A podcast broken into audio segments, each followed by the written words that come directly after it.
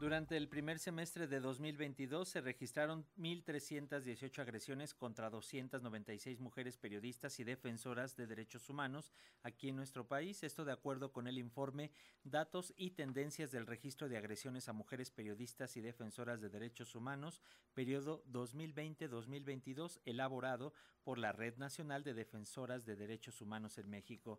El año 2022 fue el más letal para periodistas y defensoras de derechos humanos pues registró el mayor número de casos de violencia letal en contra de defensoras con un registro de 14 feminicidios y transfeminicidios, así lo indica el informe que tiene corte con fecha del 28 de noviembre. Al inicio del 2022, el responsable del mecanismo de protección para personas defensoras de derechos humanos y periodistas de la Secretaría de Gobernación, Enrique Irazoque, reconoció que en los casos de agresiones contra activistas y periodistas la impunidad es mayor al 90%. Con estos datos como telón de fondo y haciendo un balance de lo que ha ocurrido en la materia de derechos humanos en este 2022, platicamos y le agradecemos mucho al maestro Simón Hernández León, coordinador de la licenciatura en Derecho y de la Clínica Jurídica Minerva Calderón de la Universidad Iberoamericana, que nos tome la llamada. ¿Cómo estás, maestro? Bienvenido, buen día. Muy bien, Francisco, muy buenos días aquí al auditorio. Muchísimas gracias. ¿Qué nos puedes decir acerca de estos primeros eh, eh, datos que dimos a conocer sobre el, las agresiones que sufren mujeres periodistas y defensoras de derechos humanos, dos gremios que se juntan desgraciadamente en estas cifras negativas. Pues mira, creo que reflejan eh, de una manera muy muy fiel lo que sucede en materia de derechos humanos en el país, con varias problemáticas eh, que, que concurren, digamos, para generar esta condición tan, tan preocupante.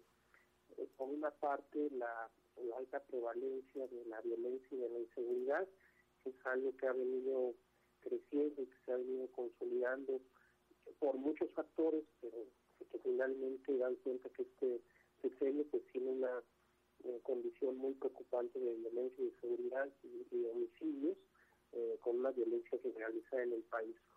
Lo segundo es eh, que eh, ciertos grupos, y en este caso defensoras, defensores, eh, personas dedicadas al periodismo, se encuentran en este contexto en una condición de, vulnerabilidad muy objetiva y muy marcada con pues, condiciones pues, que nos asemejan a países que se encuentran en situaciones de conflicto armado. Eso es algo que ha sido señalado eh, por varios mandatos de Naciones Unidas, por la Comisión Interamericana, por relatorios especiales, sobre la preocupación que hay eh, para las agresiones a periodistas, a defensoras y defensores de derechos humanos. Y por último, la, la impunidad eh, que acompaña a estos casos. ¿no? Ya lo mencionaban con la cifra que da el maestro Irazoque, eh, de, la alta prevalencia e impunidad en estos casos, donde prácticamente no hay eh, avances en las investigaciones, donde a pesar de tener una ley para la protección de periodistas, que puede poner un mecanismo especial, la, la violencia contra este gremio y contra las defensoras y defensores sigue siendo pues, un tema muy latente en el país. Y en ese sentido, maestro, ¿qué nos puedes decir acerca de este mecanismo de protección para personas defensoras de derechos humanos y periodistas de la Secretaría de Gobernación? ¿Está funcionando? Eh, ¿Va de manera lenta? ¿Cómo lo puedes revisar tú? Yo, creo que el mecanismo tiene, como muchas otras eh, medidas en el país, una, un funcionamiento poco efectivo. Me parece que el mecanismo sí refleja, digamos, la problemática que junto con la ley esta digamos esta respuesta del Estado pues es una medida que, que reconoce digamos la gravedad del problema pero que en el día a día se traduce en, poca protección en una protección poco efectiva. A pesar de que hay una serie de medidas que pues, muy amplias para garantizar seguridad a, periodistas, a defensoras y defensores, lo que se ha visto en los años es que el mecanismo ha sido poco efectivo, sobre todo eh, en, casos donde es muy dedicada que hay riesgos de, de peligro de vida, donde está involucrada la delincuencia organizada o donde pueden estar siendo las amenazas producidas también por agentes del Estado y que en esos casos el mecanismo no ha brindado eh, garantías de seguridad suficientes, ¿no? incluso ha habido personas que bajo el mecanismo han seguido sufriendo agresiones. Entonces, creo que es una de las medidas que sí registra muy bien la problemática, pero que es, insuficiente y que tendría que ser revisada para poder construir otras acciones que, eh, digamos, disminuyan los riesgos específicos ya a personas que, que están en esta condición, pero que también generen mejores condiciones de seguridad para las personas en el país otro de los temas que han estado marcando la agenda informativa es la desaparición forzada y la búsqueda de personas. ¿Qué avances, qué, qué es lo que nos puedes decir en esta materia que se está realizando, maestro? Pues nuevamente en este rubro tenemos eh, claroscuros. Me parece que se ha avanzado en algunos casos eh, con el reconocimiento del Estado. Pensemos, por ejemplo, en las desapariciones de la guerra sucia, pensemos en los actos públicos que se han realizado, por ejemplo, en el campo militar número uno, con familiares de personas desaparecidas, con la instalación de una comisión eh, de la verdad. me parece que en estos sentidos se avanza, sobre todo, pues a poder reescribir la historia en México, eh, con la comisión también, por ejemplo, en el caso de Oxinapa, pero justo lo que vemos en esta comisión, a partir de todo lo que se generó, digamos, por la detención del ex procurador Murillo, con la presentación del informe de esta comisión de los jóvenes de Ayotzinapa, que eh, pues encontraron inconsistencias, ¿verdad?, en el informe, discrepancias entre lo que señalan las Fuerzas Armadas, la Secretaría de Gobernación, y lo que investiga eh, y consigna públicamente la Procuraduría General de la República, y entonces que en uno de los casos más emblemáticos, pues los resultados también son poco alentadores en términos de poder esclarecer lo que sucedió y de poder garantizar justicia a las familias. Y eso mismo eh, sucede en muchos otros casos de desaparición. Tenemos hoy en día, me parece que condiciones institucionales mucho más adecuadas, fiscalías especializadas, comisiones de búsqueda, una ley eh, general y varias leyes en los estados pero no tenemos todavía construidas las capacidades institucionales suficientes para poder atender la crisis de desaparición forzada. Los servicios forenses, por ejemplo, no funcionan adecuadamente, las fiscalías existen, pero no necesariamente investigan pues con todos los protocolos adecuados para poder eh, dar cuenta ¿no? de, las desapariciones o poder explicar aquellas que sean en contextos específicos de delincuencia organizada, trata de personas, macrocriminalidad.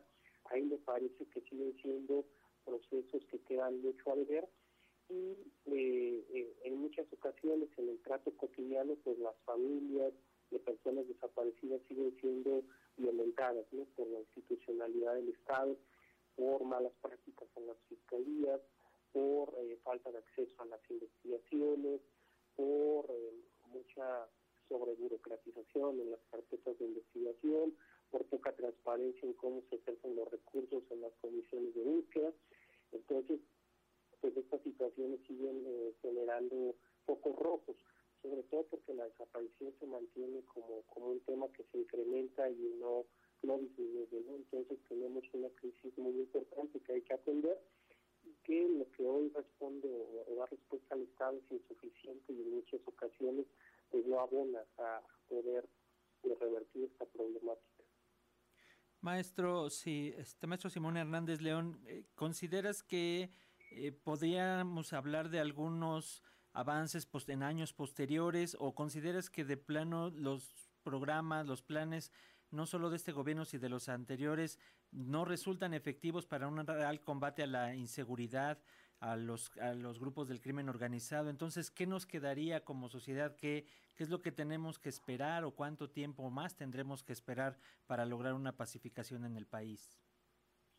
Yo creo que hoy tenemos un punto de no retorno en, este, en esta problemática.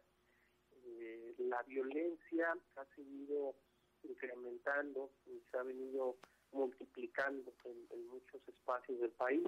Hay grandes enclaves o territorios donde la delincuencia organizada pues de alguna manera rige ¿no? la, vida cotidiana de muchas personas y frente a esto, eh, a este problema muy complejo de la violencia y de la inseguridad, la respuesta que hemos tenido en las últimas tres administraciones federales ha sido similar en términos de generar una respuesta digamos, de militarización de la seguridad pública.